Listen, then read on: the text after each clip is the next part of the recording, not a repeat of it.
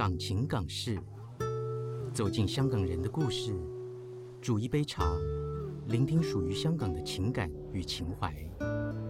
感受香港的风采，展望香港的未来。我城你城，我们的城城，港情港事港我们的事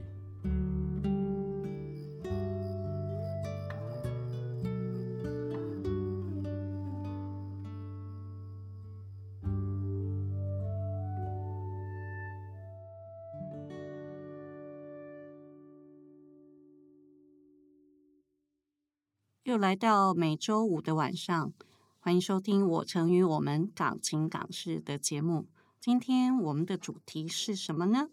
当台位遇上港位。嗯，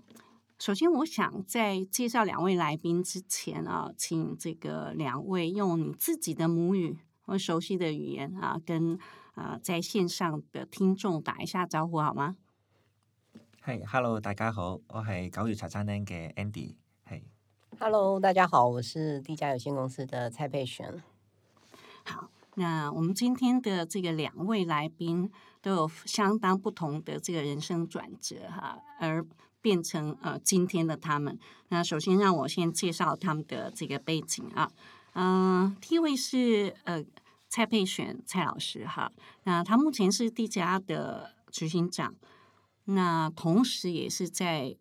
逢甲大学建筑学院担任呃兼任的助理教授。嗯，其实跟佩璇认识非常非常非常的久了哈，所以一路走来看他从一个啊、非常优秀的学生，然后变成啊、参与这个像老屋新地啊，或是改造大家这个心目中啊典范的台南正兴街啊的呃这样子的这个案例，那乃至于看到他怎么样创造自己的服装服饰的这个品牌，最后呢，呃，协助我们政府哈，不管中央或地方政府，呃，来去训练可能国外对台湾的餐饮文化有兴趣的啊、年轻人，怎么融入啊、台湾的这个啊、餐饮文化之后，又可以回到他们自己的家乡去服务啊。那一路看着他从空间设计、文创，一直到策展种种的参与，呃，真的是我们非常了不起的时代新女性啊。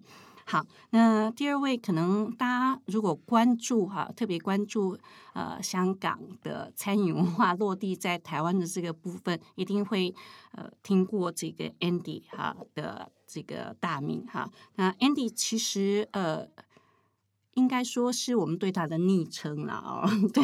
那那 Andy 本名是叫陈三号哈，那很有意思，就是待会儿我们会请他谈谈怎么样从中学的时候在香港的茶餐厅打工。那十九岁的时候来台湾念书，然后最后呢，最后呃却又脱离了这个建筑的领域啊，那成为一个茶餐厅的呃老老板哈、那最后又透过呃不管办市集啦哈，或是对茶餐厅的这种探讨讨论啊，最后变成可以说是新式茶餐厅的代言人啊。好，那诶两位哈，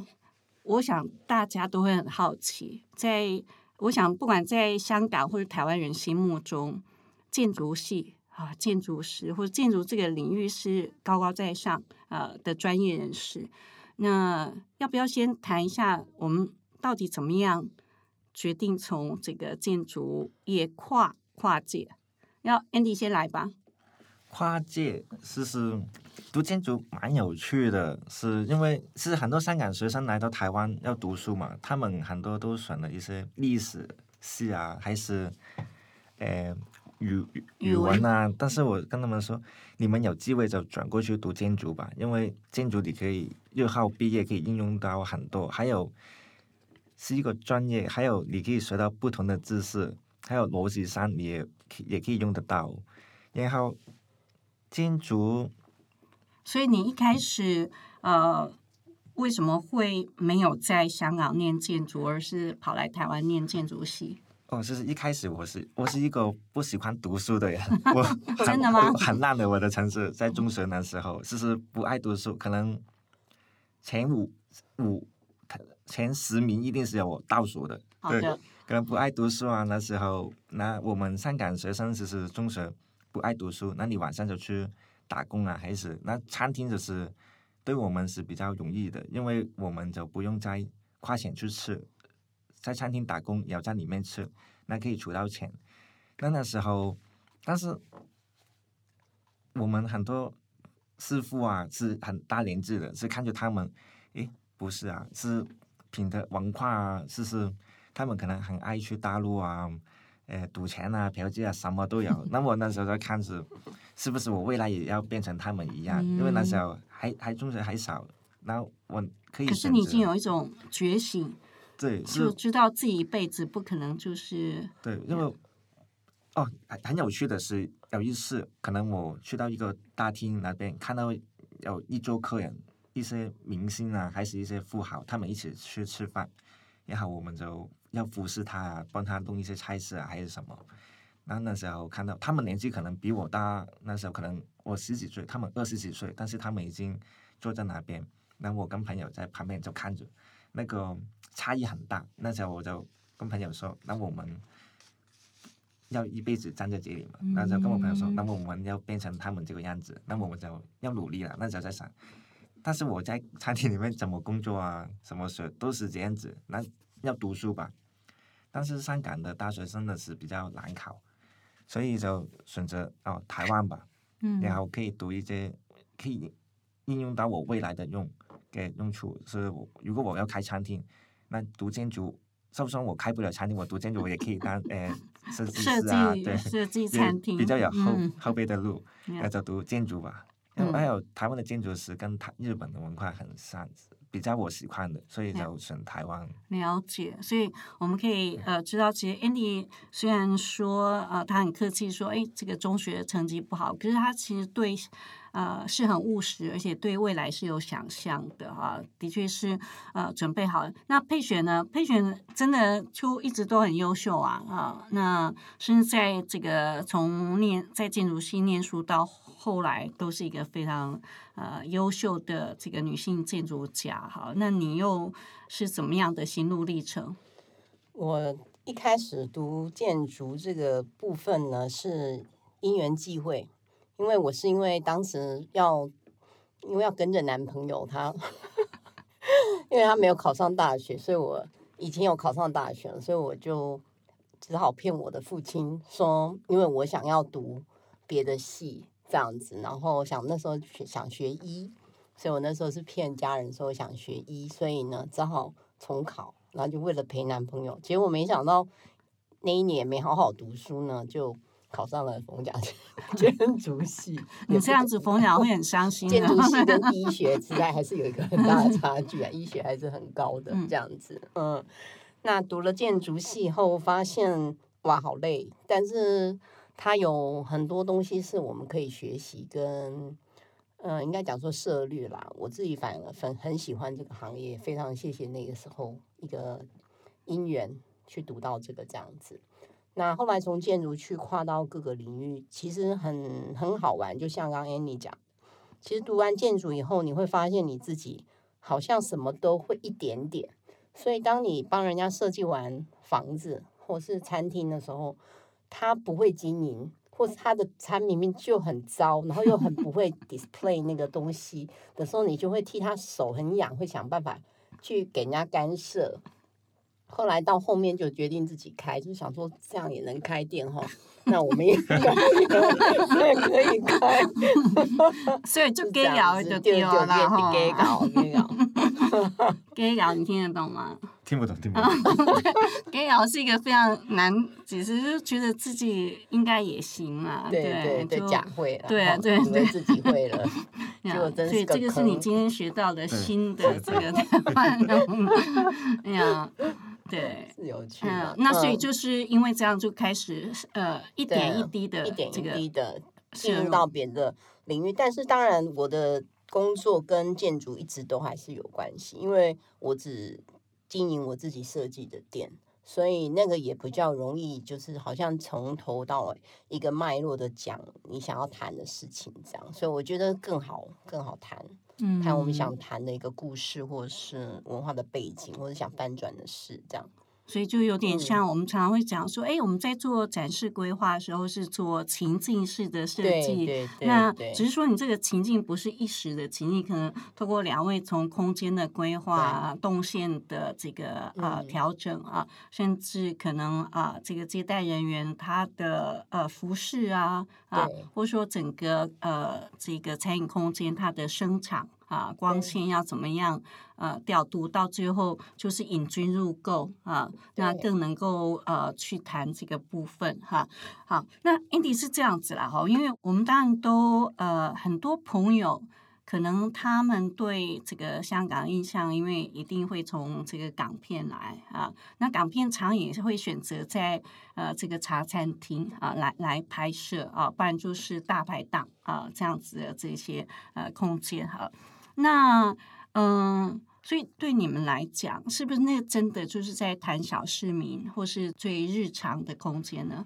茶餐厅是我们香港，是是香港很多茶餐厅，但是我们为什么会选我们喜欢哪一间茶餐厅去吃饭？是嗯人情味，是是最主要的是交流，是跟不一定跟那边的老板，可能跟那边的服务员啊聊几句，可能一来到他知道我每天要喝什么，他就会先送来一杯奶茶，这样子，其实一点温温暖，因为香港我们的很很很赶很赶时间。还有我们可能会比较有点冷漠了，我不会跟别人聊天。那一种你不用讲话的，就放一杯奶茶，知道我要喝什么，其实有一种嗯，很特别的一种感受，感对，很温暖。是，嗯所以我们就会选自己喜欢哪一间茶餐厅的用餐这样子。台湾比较好了，是台湾很多台湾的客人今天来到，他也开始感受到，他进来瞪一眼，你要知道他要坐哪里，然后我们就不用讲话的，就会放一个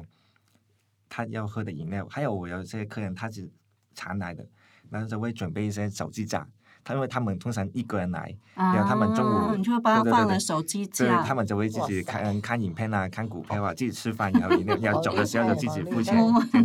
很一个很是台湾跟台湾有一个很像是人情味，嗯，就是很重，是他来到不用讲话就会感受到那个温暖那种感受。呀所以呃，佩雪，你过去对于香港的茶餐厅的这个经验跟嗯现在有什么差别吗？我过去啊，过去我以前在餐厅的时候，我一直觉得好像刚开始会觉得说哇，好好凶，服务人员真的好凶，好凶，对对，超凶的，然后好像是丢东西给我吃的那种感觉。我第一刚开始蛮不适应的，后来我去香港的时候，我就发现这就是那个特色。你我就反而想去让他丢东西在我的脸上，我觉得他就是要丢那一碗牛肉汤在我的桌上，我才会觉得，或者是丢那个茶那个餐点在我的桌子上，我才会有那种啊，我来到香港，因为那个感觉就是他也不啰嗦，嗯。对他，当然他不会把他的手放到他的盘子里面，但是他就是很准确的丢到你的面前，他也不想跟你多两句废话，吃完了就走。哦，我觉得那个感觉就在香港，反而在台湾你不可能就是直来直往，然后翻桌率是一切对啊，然后一切酷为呃对对以平效为为为这个基准。不过我到现在啊，坦白讲，我还是会不太习惯的。就是你知道这个呃，香港的话，比方说，诶，塑料杯啊，我们用塑胶嗯容器这种、呃，在台湾可能没耐敏啊，或者说嗯塑胶茶杯这个。杯碗、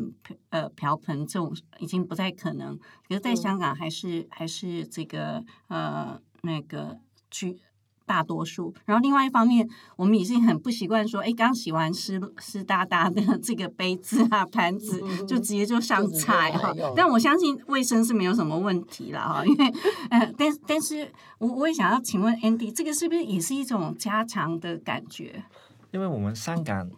第一租金很贵，然后嗯要拼那个人人人呢，就是人潮，就是要很快，他要吃完就马上收，然后再做第二波的客人。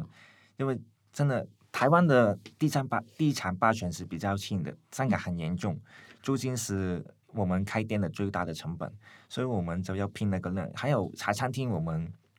香港只有一个饭。一人一个饭，那我们就要算哦，一天要做一百个、两百个、三百个，嗯那就拼。还有香港，我们的地很少，我们一个茶茶餐厅的餐厅的位置可能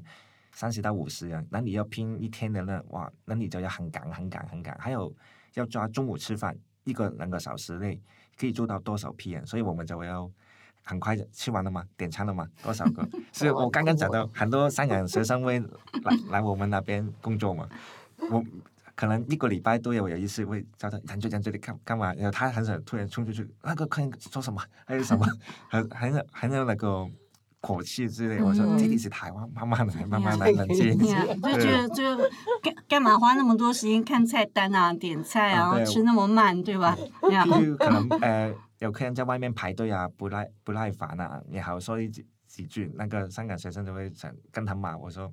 先冷静，慢慢来，先理解一下，这里不是香港，不用那么赶的，慢慢来就好了。嗯，对。那佩璇呢？因为我我知道，其实你脾气本来也是比较急的哈。对那会不会因为经营餐厅，尤其你后来像呃这个一路呃，不管从这个加西市场的这个餐饮，到现在地家，甚至是讲究慢食的这个部分，是不是也因为做这个餐饮服务业而开始变缓慢呢？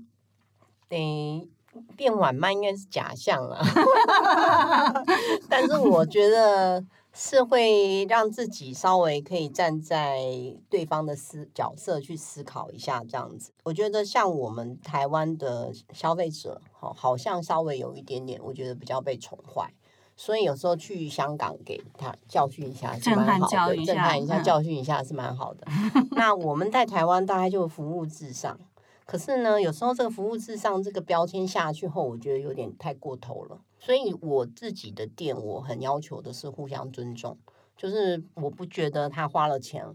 然后他就一定是老爷。我我嗯我倒是没有这样子教我的同事，所以我觉得是互相的尊重，你专业他也专业嘛。所以这个反而是我们的文化这样子，嗯嗯那呃，因为呃，可能在座的听众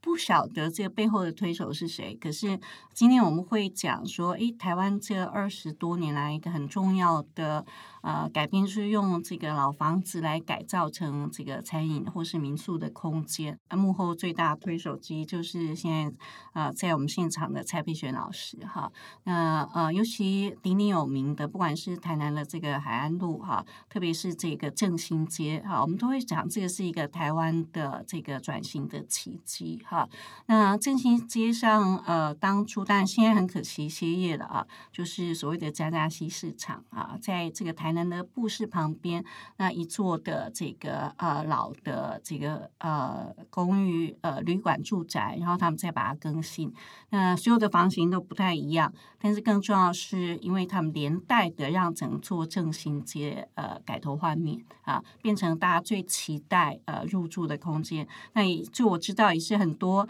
我很多香港的朋友呃过去在呃情况。呃，还没有这个改变之前，在每年可能来台湾三四次，一定要到这个正兴街那一带来晃，就是他们理想中的这种小资小味的这个小的呃空间就在那儿。然后后来第一波啊、就是说可能在二零一四一直到一八啊，这个这五年当中的香港移民潮，呃，第一波几乎也都是选择台南哈、那跟这个呃蔡老师他们的努力很有关系哈、那所以我先想要请这个呃佩璇来谈一谈，当时为什么会开始。呃，去面对那么艰难的，比如政府可能处理也不太好的这个案子，或者说已经被荒废了很久的呃这个呃老的建筑来做这种呃不一样的的呃这个创意改造。嗯，我开始这样子来自于前面，当然我也经营一个酒吧，哦，叫蓝赛图酒吧。那那个酒吧它的它的结束是让我很错愕的，所以它当然它会影响到我接下来的做法。所以当时我们在做家家西市场旅店的时候，其实非常重视的一个就是我们跟邻里的一个共融。那我记得当时你们是挑挑特别挑过一些应该志同道合的朋友来营造那个空间哈，是我们在开旅馆的时候，旁边就要开一间小咖啡厅。那其实就是希望做集市，因为我们之前做酒吧的时候，我那时候才刚去玩英国，小小的玩了几年这样子，然后回来后我就觉得，诶，可以开个酒吧。啊，殊不知酒吧里面听音乐、谈文化的人，跟那个品酒的人，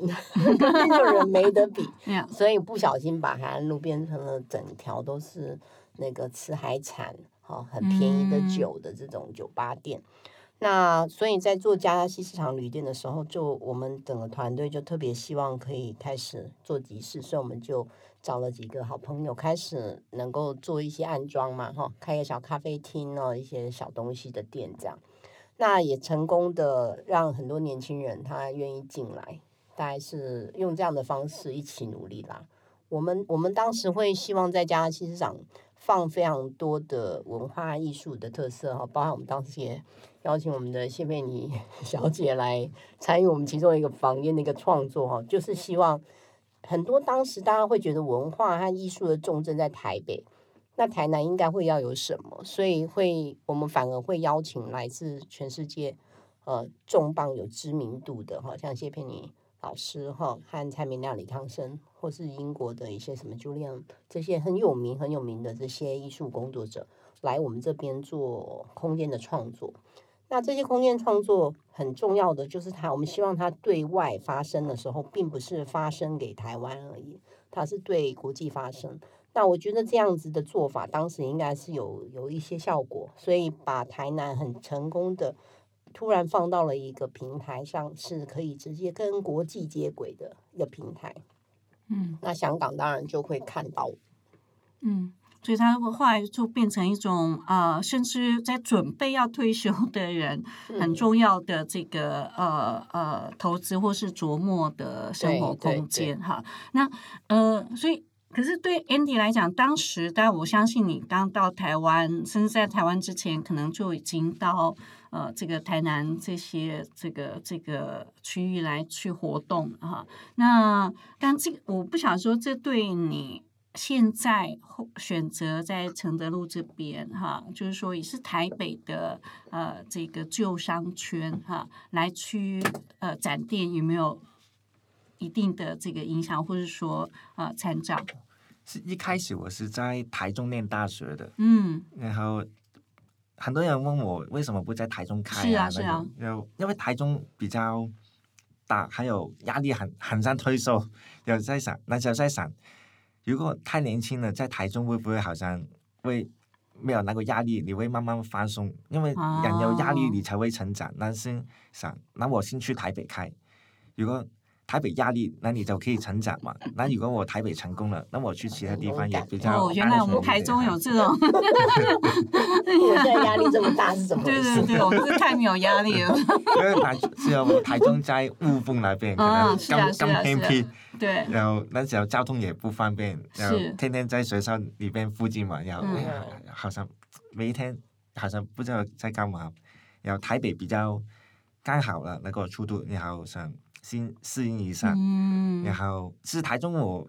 有想过未来会去的，对对。对，就台中比较特别，就是说，即使现在这三年，可能粤菜的师傅若离开香港，大家都会选择呃参与台中的餐饮团队嘛哈，因为也不晓得为什么我们台中人对空间是比较奢侈的哈，非常 奢对对对侈，非常要这这种压力就可能对对对那个香港朋友就会比较大哈。可是呃那种对呃生活的这个讲究，好像也是历来都是台湾呃。呃，除了台南啊呃之外，可能台中的文化人，他们对空间的讲究也是比较到位。好，那那可是对旧城区，是不是因为会会总会让你觉得比较像香港的尺度？就是因为香港其实没有这种文化，已经没有文化的保育啊，还是所以你觉得台北的旧城区还是依然有是吧？就历史建筑或是什么？对，台湾政府会比较上文文化那个方面，因为毕竟台湾是旅游业，很多游客会来台湾啊，去找一些哦周周的建筑啊，然后改造啊，然后感受里面的文化，然后顺便用餐啊，这个体嗯验是这个，我有跟一些香港朋友也有讨论过，这个是未来的趋势了，是所以你你认为说香港下一步也会走到这样吗？很难很难很哈。没有人才。对因为很多人才 都在台湾。出来了吗？哎，没有没有，是要文化要跟可能真的要跟台湾学习一下，怎么叫保保育，哎保留那个原本的东西，不是全部都拆掉，是然后你要保留那个文化，然后再改造一点点。呀。对，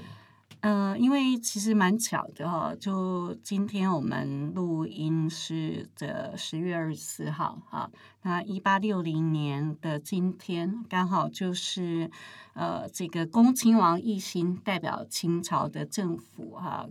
跟这个大英帝国签下了《北京条约》，那《北京条约》整个改变了香港的历史，因为就是正式把这个九龙半岛整个对呃，给就是今天哈，所以我我我觉得有时候我们这个历史在看这个也是蛮奇妙的哈。那从此呃，香港会变成一个华洋杂处的这个呃部分，那甚至说呃，因为英国带来的这个饮食文化也会大大的改变。这个香港啦，哈，那当然我们说，哎，从赛马会啦，或者是呃 China Club 啊这样子的这个呃呃 exclusive 的餐饮空间，然后幻化成现在的五六星级的饭店，哎，可是陈如我刚才讲就说，哎，我们比如我们看看这个食神啊，对，我们会会非常向往那样子呃有情有义哈，然后甚至这个事情之名在在呃谈恋爱啊，或是这个照顾晚辈啊，这个照顾小辈的时候，感情感的交流场，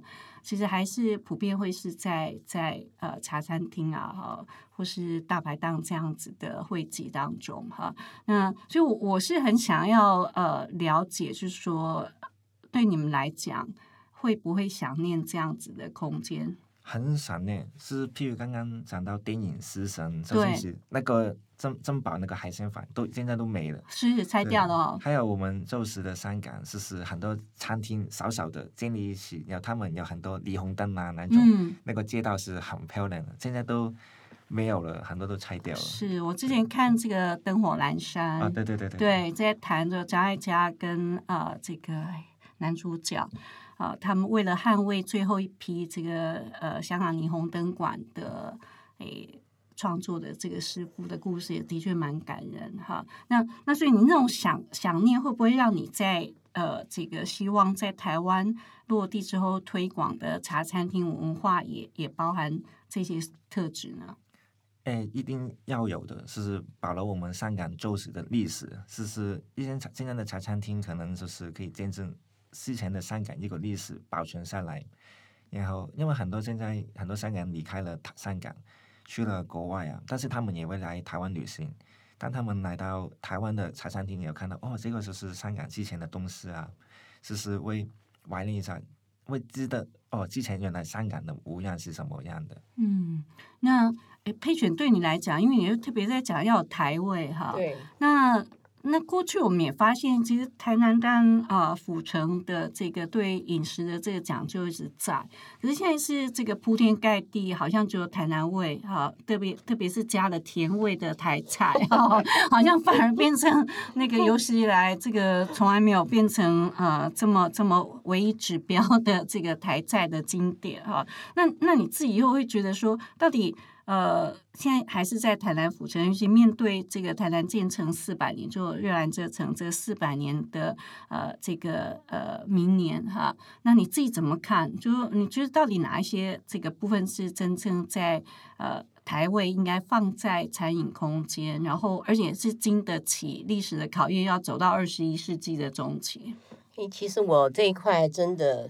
有一个很深的感触哦。这个感触是来自于，呃，因为常常在国际旅游嘛，因为要推广台湾文化的时候，我发现，因为我们去新加坡，我们就一定好像得去吃个拉扎，然后我们去肉骨茶，对肉骨茶，然后我们去泰国就一定要吃它的绿咖喱哈，黄哇咖渣渣喱，对。然后我们去哪一个地方，就好像都得一定一定要吃它很有名的特色。然后每次来台湾，人家来问我说台湾要吃什么，我都会有一点不知道要说什么。然后，然后结果有一次是那个我们的中国的朋友啊，就突然说：“哎呀，不就是肉燥吗？”然后 就变中国口音啊，这不就是肉燥吗？或者是什么排骨饭啊？哈，对他们来讲就是肉燥排骨饭、控肉饭。所以有一天我有一天我就突然有一点意识到，从小到大我们吃的东西好像离不开肉燥这件事。你看，我们小时候一碗饭撒了一瓢肉燥，就是肉燥饭；烫一个阳春面，再撒一片 肉燥，就是很标准的，对不对？阳春面。然后烫青菜，再撒一个肉燥，就是标准烫青菜。什么东西都在一瓢肉燥上去，就是我们台味。所以那时候我就觉得没有错，就是肉燥。所以，但是要怎么把肉燥变得是可以像跟国际可以一起谈的东西呢？所以我当时就设计了一个把肉燥跟我们喜欢吃的火锅结合在一起，然后就叫肉燥锅。那这个肉燥锅整一个整个就来回回应了我们台湾的饮食文化，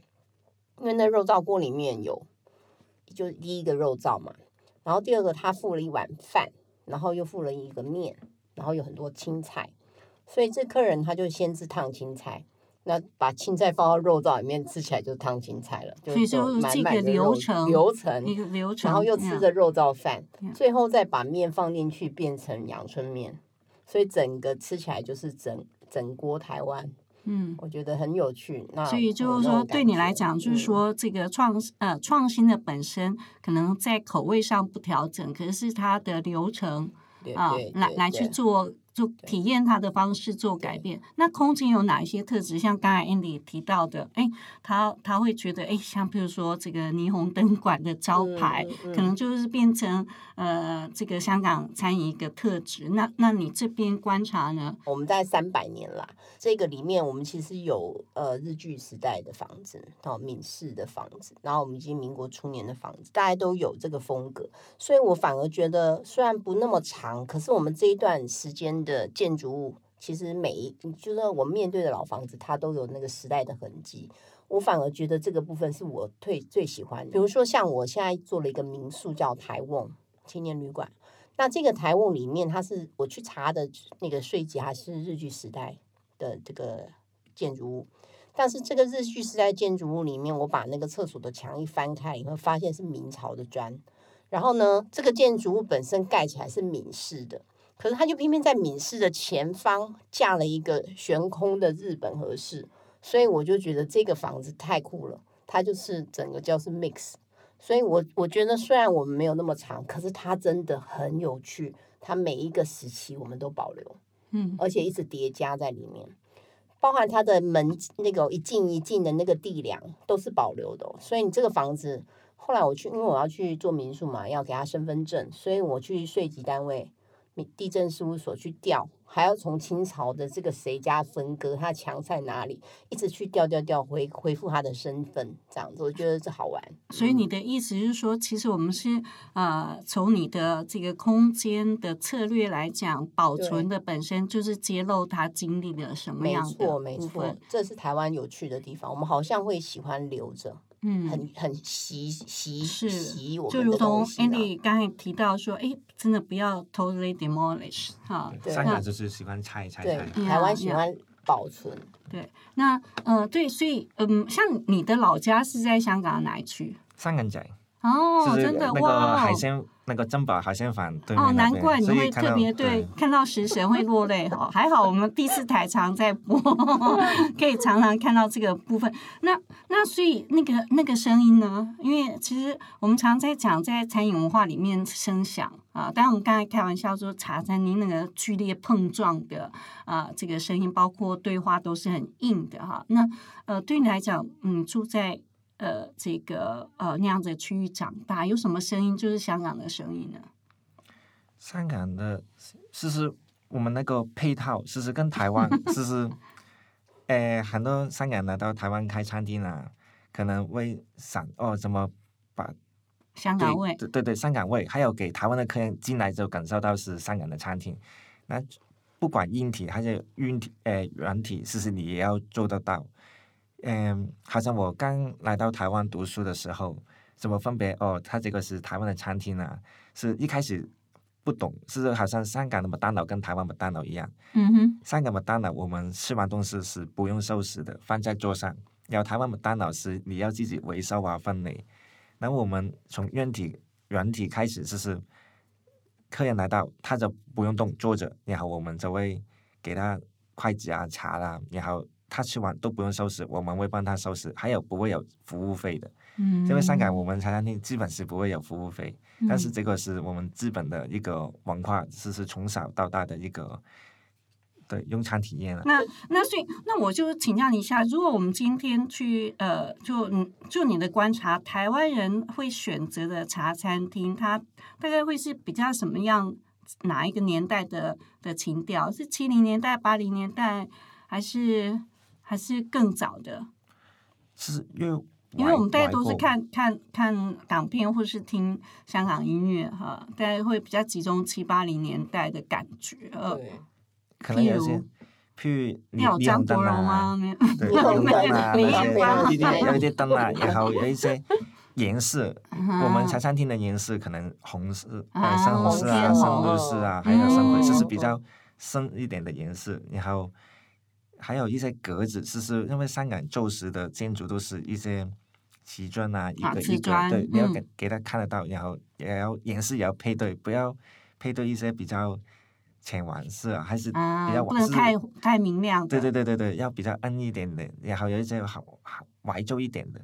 然后现在有把我的桌子要翻新一下，就是把那个空间变大一点，但是那个颜色也要最主要都是要灰色还是绿色、红色为主。嗯，然后场景吧，就是我那时候有一个墙壁都是比较大的香港的场景，就是香港的背景，可能很多也是霓虹灯的招牌啊。然后跟台湾的客人说，因为他们有些台湾客人没有去过香港，然后就给他们看，然后可以看看图说故事了，说旧时的香港就是这样子，一条街好像西门町一样，但是比西门町的路更窄更窄，但是很多招牌呀、那种。然后，但是这现在就没有了，这个是旧时的香港，然后他们看一看，哦，的一个历史吧，是一个保留住之前香港的东西。嗯，配选呢？配选你是发那个在呃设计的时候，但你有两种，一种是呃可能比较西西式化的嗯这个餐饮空间，那另外一边可能是呃回到这个旧时的这个情调。那但嗯，比方举举这个呃嘉兴市场的话哈，因为刚好呃前一阵子啊，就是这个原来的设计者哈，也是台湾第一位呃女性建筑师哈，第一位这个拿到建筑执照还有呃开业的这个女建筑师王秀莲女士，刚在呃前一阵子过世哈。那她当然就是用我们那种五零年代非常刻苦的精神哦，最少的平效，然后最简单的素材。那要采光良好、通风良好，然后实用性很高哈。那呃，那那你你你在面对这个偶像，比如那几乎就是现代主义的的呃过渡时期的这个建筑，跟你现在处理刚才讲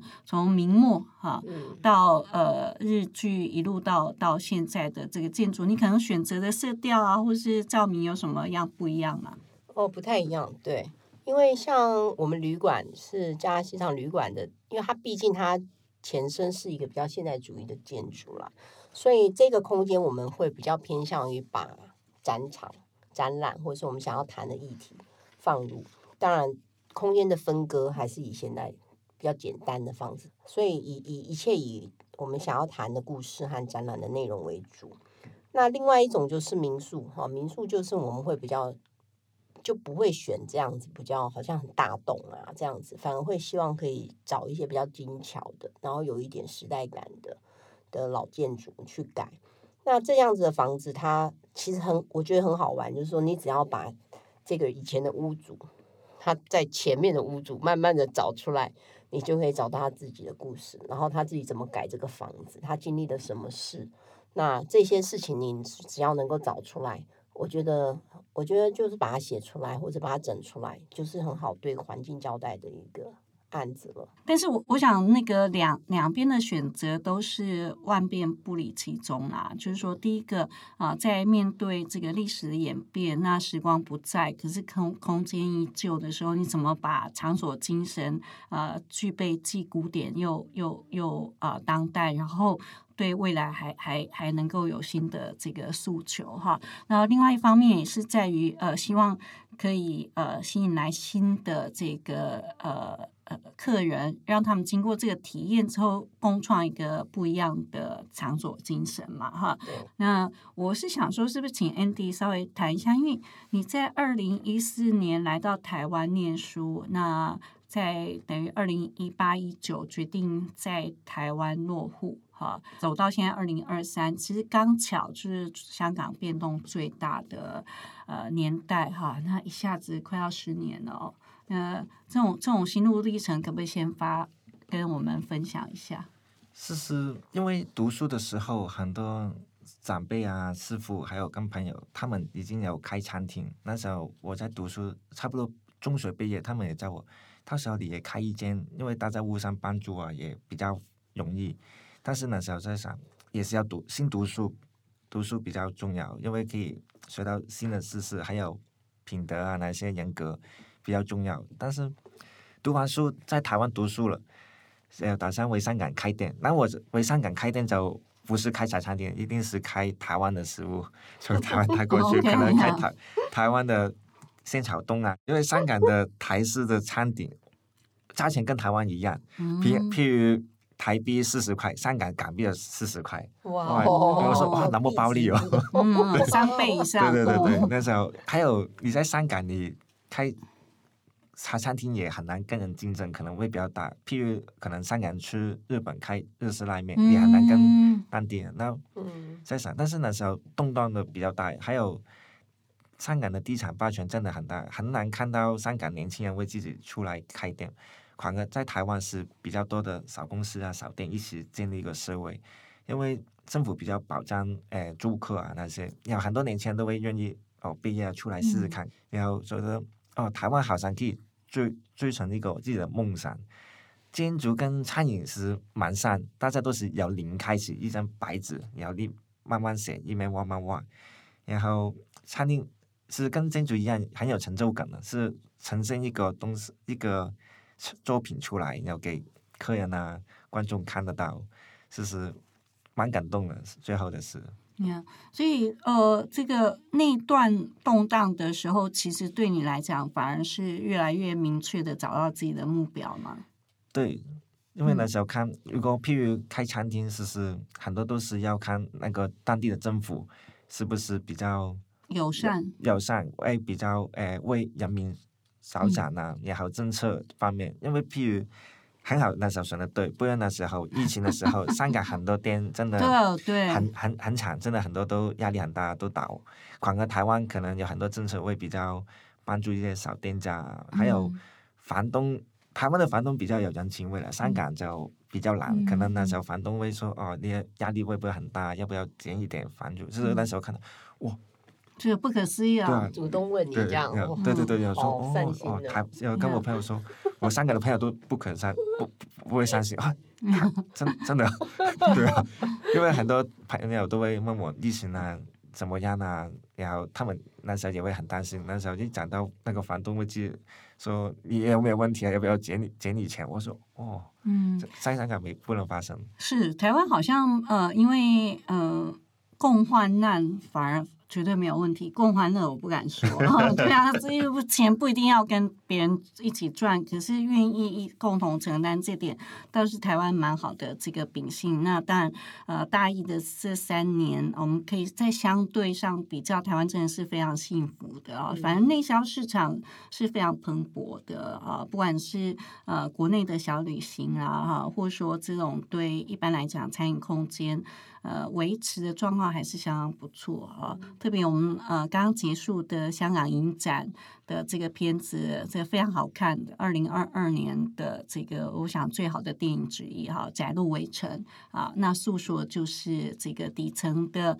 啊这种商家小人物去面对可能啊这个呃整个餐饮业的呃萧条，再加上大批的港人因为香港局势不好离开哈，种种这个部分。那但是到最后还是可以看到夹缝生存里头那个人性的光，还是不能骗，不能不能贪。那所以这个部分倒是呃，我我当然知道说从配选的角度来讲的话，当然他看到了呃九零年代到现在经历的这个大起大落哈。那嗯，那你你又怎么看？呃，到底？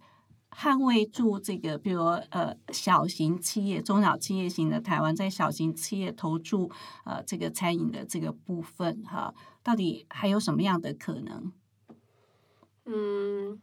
我自己我其实还蛮想回答我们那个是刚刚主持人提的哈，我心里面已经在准备了哈。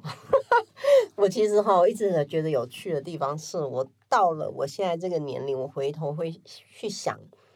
就是我我不知道为什么我哪来的使命感，我就是好像从以前老师们教我哈，我们的谢老师教给我，就有一种莫名的一个使命感。到现在我越老，我越有觉得那件使命感好像从来没有离开我的身边。所以你问我为什么会从建筑又跨到餐饮，为什么还有一直坚持的去奋斗啊，一直坚持去开垦新的或者是有问题的地点，我们愿意要往那边走。为什么？好像就是那个使命感，就是建筑人他对环境要有一个很强的一个责任感。那尤其是我们有能力，嗯对，那就像刚刚你说的，我们在台湾的确小的企业是比较容易成功，因为如果你只自己是店主，好，你就是你你我们愿意自己进去做，那我们起码我们自己的薪水我们一定赚得到，这是在台湾幸福的地方。那我觉得比较难的就是大概在小企业到就是中企业的那个那个状态，就是刚好啊，你刚好可能卡有十几个员工的时候，那这个时候你可能就会比较难过一个小关啊，因为毕竟这个时候营业额如果没到的话，压力就会很大。那大企业可能会还可以过，因为它的资金会比较充足一点，大概是这样。我自己看，那那 Andy 是这样子，因为我们难免会呃，从过去这个从二零一四从雨伞运动啊等等看到现在哈，那会觉得说，哎，其实茶餐厅也扮演一个一个 alternative，一个一个非常替代性的这个空间哈。在运动的时候，它可能是很多人呃，这个呃，可能不想不熟识。的人，他可能在这暂时休息啊、聚会，或是这个彼此争取认同的这个空间。那你在观察，是不是有这样的状况？其实，在台湾，在台湾，其实茶餐厅就可以当成一个平台啊。其实大家香港人陌生来到一个新的地方，那大家来到可能会互相聊天啊，然后可能那时候办办活动，其实可以团建团建一下大家的最近的状况，还有互相帮助，这个是比较大的。其实茶餐厅港式其实茶餐厅是卖什么都可以，有时候你去香港一间茶餐厅，你可以看到它里面卖美式还是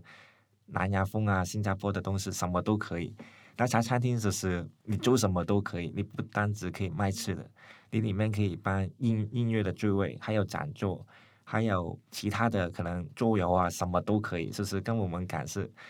茶餐厅很代表我们香港那个性格，就是筹备，就是我们很坚强，可以。哎，求新求新求变，然后求生存，对，哎呀。但是，但是如果对对你来讲，就譬如我们那时候会说，哎，有的人就说这个，因为呃，这个茶餐厅，香港有一些运动的时候，街头运动的时候是黄店，哈，这种讲法，现在现在当然不太可能嘛，哈。那可是对你来讲，那个呃，那是共同记忆的一部分吗？历史，这个是历史，是是玩店是我们那时候的理念，是是要保留保留下下来的，是是玩店的理念是我们知道我们是在哪一边，然后要跟当地的人说我们香港的故事，所以还有要帮助其他香港人啊，互相帮助才才叫玩店。嗯这个是我们未来一个方向，还在努力了。其实我们都在探讨，我们来到台湾还可以做什么。就是第一，要先跟台湾的朋友做朋友，然后讲多一些我们的故事，然后才怎么做更好我们的形象。其实，因为我们不想好像新移民来到，然后他跟我们香港的时候不喜欢的一些新移民一样。嗯那我们第一来做什么？这个是我们要好好想的一个。是，对。不过这个很有趣的就是，香港人不管移民到哪里，好像对开餐厅都特别这个有兴趣啊。所以所有的这个呃 China Town 呃，嗯几乎几乎对，而且几乎都是香港人。那嗯一样也是秉持着这种茶餐厅的精神，什么这个好卖，什么有意思就做什么哈。那这个的确也让台湾的这个呃多样性增加一个嗯可能哈。那的确很多事情实际的存在会呃代表你刚才讲啊，希望被记得，然后还有还有呃未来的可能，就像连农墙可能现在不可能再在香港存在，可是它可能在比方说台中的地下道。啊，他嗯今天到今天我们没事也会再去贴啊、这个便利贴来去做表示啊，或者说哎，那其实像中山大学它的联农墙啊，即使有一些呃遭遇到某些挫折，可是还是继续会去这个捍卫的哈。那所以我，我也想要呃，这个最后来问一下这个配选哈，因为我们刚才不敢不敢问的问题哈，其中一个是因为作为一个女性哈，嗯不管是在这个建筑业也好，甚至在餐饮业或者在创新的这个呃之上哈，的确还是有一些这个呃挫折哈。那那配选走到今天啊哈，那你呃可不可以这个稍微对对下一代的女性来喊话哈？因为如果你可以存活到现在，靠的是理想和实践的话，嗯嗯我自己觉得女性真的在一开始有很大的一个包袱。我你看，我大大学的时候，我还没读大学，高中的时候我就觉得女孩子应该要跟着男朋友走，所以男朋友没考上，我就一定要停等他，因为双男鱼座的对没办法男主 那时候，所以你我一直从高中、大学一直跟着，然后到大学给我的教育，我让我可以发展我建筑的专长。当时当然也有一个不不错的男朋友，他是支持女性，还不错，蛮好的建筑者，他就支持我。但是到了我又出社会继续工作的时候，呃，又碰到男要为大，女为小，所以我们又跟着后面继继续去，就是一直替他收尾啊，做建筑的一个后面的工作者。那因为经历过这些后，塑造成现在的我，我会觉得，呃，我们女孩子在这个年代应该是很强的。我们觉得我应该要开始有一些大女人的思想了啊！我不是因为有大男人有大女人嘛哈，所以我觉得我也有一些开始有一些大女人的思想，不是因为我一开始就无知的觉得我是大女人，而是我也曾经做过小女人，后转成大女人。而这个大女人不是代表说我们要非常强悍啊，这样不是这个意思，而是我们有我们的身段，然后我们的方式去做到我们想做的事，包含跟工人的沟通。哦、你你是柔软的，但是你还是很坚持，他还是会听你的。那包含我们现在对企业主，当我们口条是很清晰的，思考更细致，我觉得女性未来还是会有很很大的前途啦。嗯。嗯对，嗯。那呃，的确哦，因为像配选呃的选择，它可能会为了这个单身女性啊，来去这个特别设计他们可以呃居住的民宿啊，那或者说为了这个呃有宠物的这个呃朋友啊，设计他们可以跟宠物呃相处，到最后是真的是分众的这个力量啊，嗯能够呃让大家各各诶，应该说找到。共享的这个空间哈、来来呃共居共识哈、那让这整个社会比较和谐哈、那当然就像 Andy 一样，大家都会总会觉得男性还是比较适合在呃这个外场啊，可是最后他也证明是在经营一个小而美的茶餐厅。方面啊，呃，并不是只有靠这个劳力啊，那也并不是呃，只能这个呃呃由这个餐餐饮的这个呃本身来去还有，而是它可以呃行销出来一种价值哈、一种时代感啊，那甚至去回应呃未来所有的这个挑战哈、好，那总而言之，那个。诶，各位听众朋友，不知道有没有发现到哈？你如果遇到广东人哈，他这个会邀请你去这个饮茶。来，Andy 帮我们讲一下饮茶的正式的这个饮茶。哎呀，OK，好，去饮茶的时候，代表他真的想要跟你交朋友哈，只是说，诶，这个家里可能比较逼仄，比较小，所以我我们来茶餐厅啊，来一起这个呃喝喝茶哈。那其实就是一个交朋友的这个表现。那佩选是呃闽南人嘛哈，经常人家打招呼一定最关心你假爸爸哦，对，好，那所以到最后这种呃。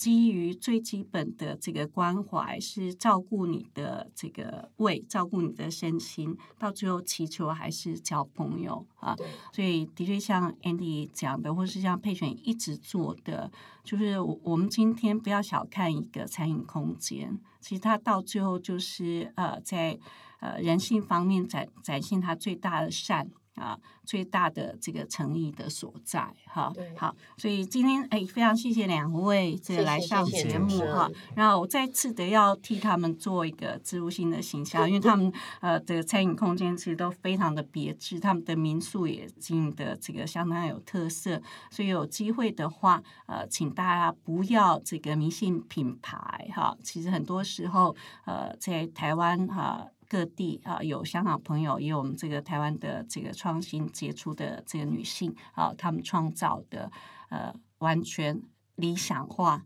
啊，但是其实非常舒适的餐饮空间。好，谢谢大家，谢谢谢谢谢谢谢。